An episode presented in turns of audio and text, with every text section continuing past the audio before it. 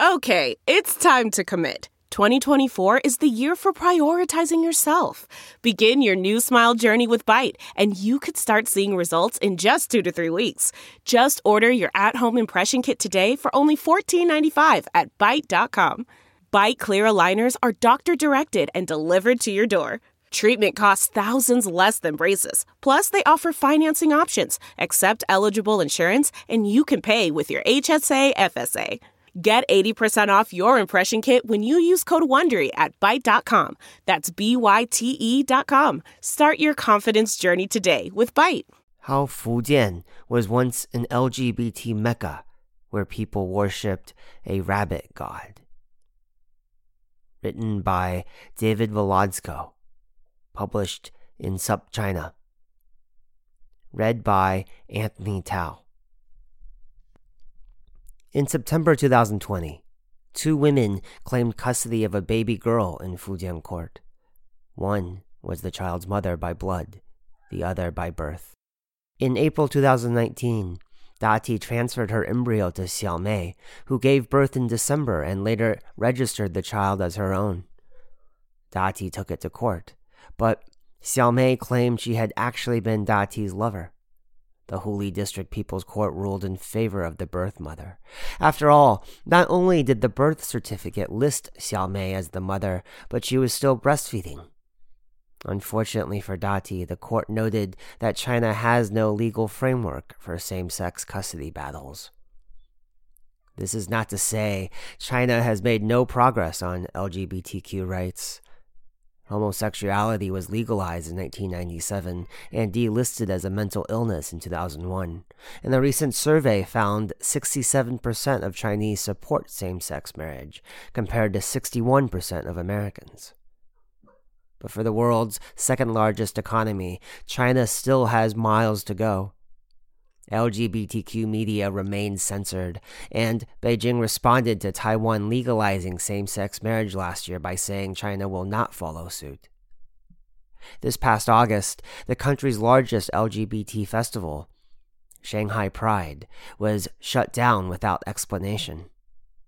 The Williams Institute at the UCLA School of Law, which specializes in LGBTQ research, ranks China 101 out of 174 nations for LGBTQ tolerance. The US, meanwhile, ranks 21st. Yet, for most of China's history, it was more progressive than Europe. Ancient Greece and Rome may have been famously tolerant, but the hammer of prejudicial justice came down early. In 390 CE, Theodosius the Great outlawed blood sacrifices, witchcraft, and fortune telling by birds, and made passive homosexual sex punishable by public burning. It was the dawn of Christian morality in Europe but China would not explicitly ban gay sex for another 1,400 years, with the fall of its last golden age and the rise, in Fujian province no less, of a rabbit worshipping religious sect. Rise of the Rabbit Cult.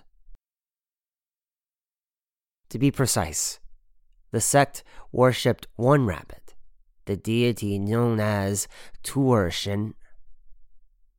This name literally means baby rabbit god, although baby rabbits are technically known as kittens or leverets, and some scholars therefore refer to Tu'er Shen as the leveret spirit. Personally, I think Cult of the Kitten has a nice ring to it.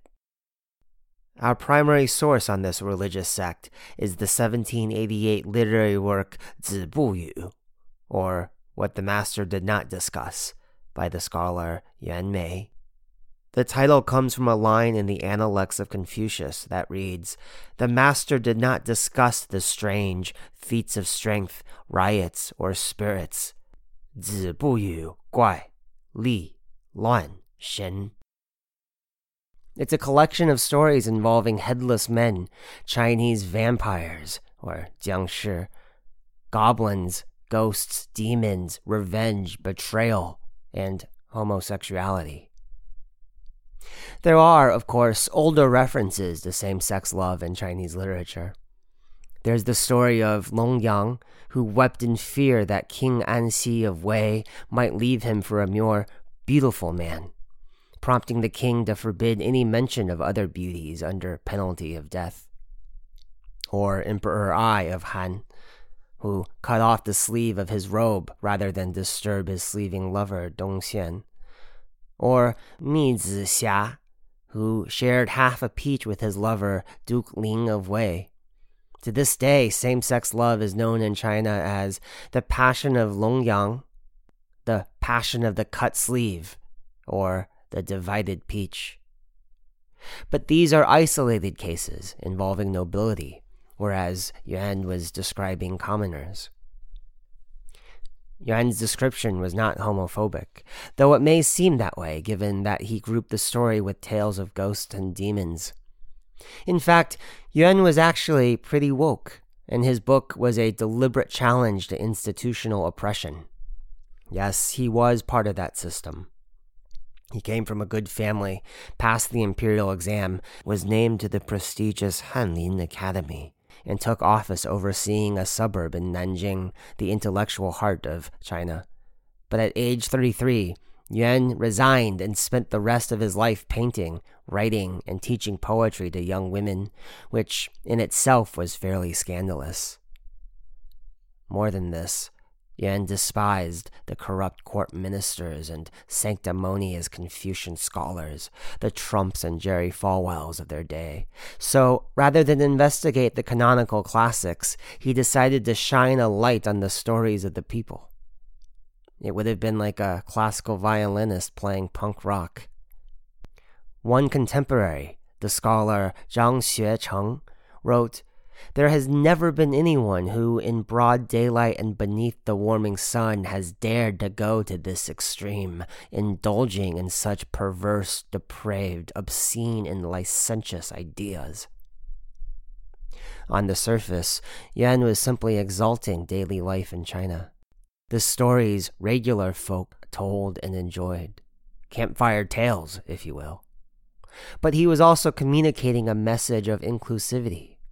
As historians Kam Louie and Louise Edwards write, he clearly regards love and sexual pleasure as parts of the human condition that should be celebrated rather than denied or restricted. Indeed, several of the stories in Zibuyu feature homosexuality, but it was the story of the rabbit god that, years before, caught the attention of a certain Qing official who changed the course of Chinese history. So, what was that story? It begins with the censor in the early Qing dynasty who passed the imperial exam at a young age and became provincial governor of Fujian. Not long after, he noticed that whenever he rode his sedan chair on an inspection tour or sat in the main hall, there would be a young man named Hu Tianbao usually hanging around. The governor didn't think too much of it until one day, during a trip to a nearby county, he found Hu hiding in his bathroom, hoping to see the governor naked. When questioned, Hu confessed his love. Ever since I saw you, Hu said, I have not been able to forget you. I know that, like the sweet olive shrub, you are beyond a common bird like me but I cannot help myself. The governor, outraged, had Hu beaten to death beneath a dead tree. But about a month later, Hu appeared in a dream to a local villager and said that because his love had been true, he had won the respect of the lords of the afterlife and been given the title Rabbit God. He was now in charge of the affairs of men who love men. He told the villager to build a temple in his name and burn incense to attract those who needed his help. Chasing rabbits. Back to that Qing official. In 1765, a civil servant named Zhu Gui became Fujian's new tax grain official. Zhu was a legend in Chinese history, the perfect civil servant. Despite his status, he lived in a humble home with tattered bedquilts, donated generously to the government, and once said, Court affairs are important, but money doesn't matter. But Zhu's was a time of obscene corruption. His great rival, for instance, the Manchu official He is often cited as the most corrupt figure in Chinese history. So, upon taking office in Fujian, he set out to enforce orthodox Confucian principles. He scanned Fujian's moral landscape and fixed his gaze upon the cult of the rabbit god. Within a year of taking office, Zhu enacted the prohibition of licentious cults. It was China's first ever law explicitly banning gay sex. So began China's legal codification of homophobia. But Zhu Gui did not completely eradicate the sect. For one thing, gay men in China are still sometimes referred to as tuzi, or rabbits. And to this day, there remains at least one temple in his name.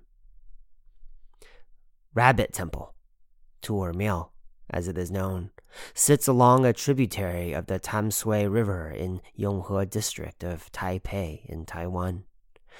There, Taoist priests make offerings before the altar of the rabbit god, holding up boxes full of tiny pieces of paper with prayers written on each one.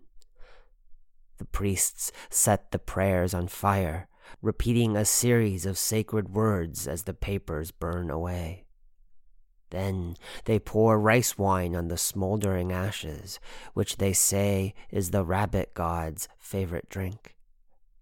And each year, same sex marriages are performed at the temple, while lonely travelers arrive on pilgrimages, hoping to find true love.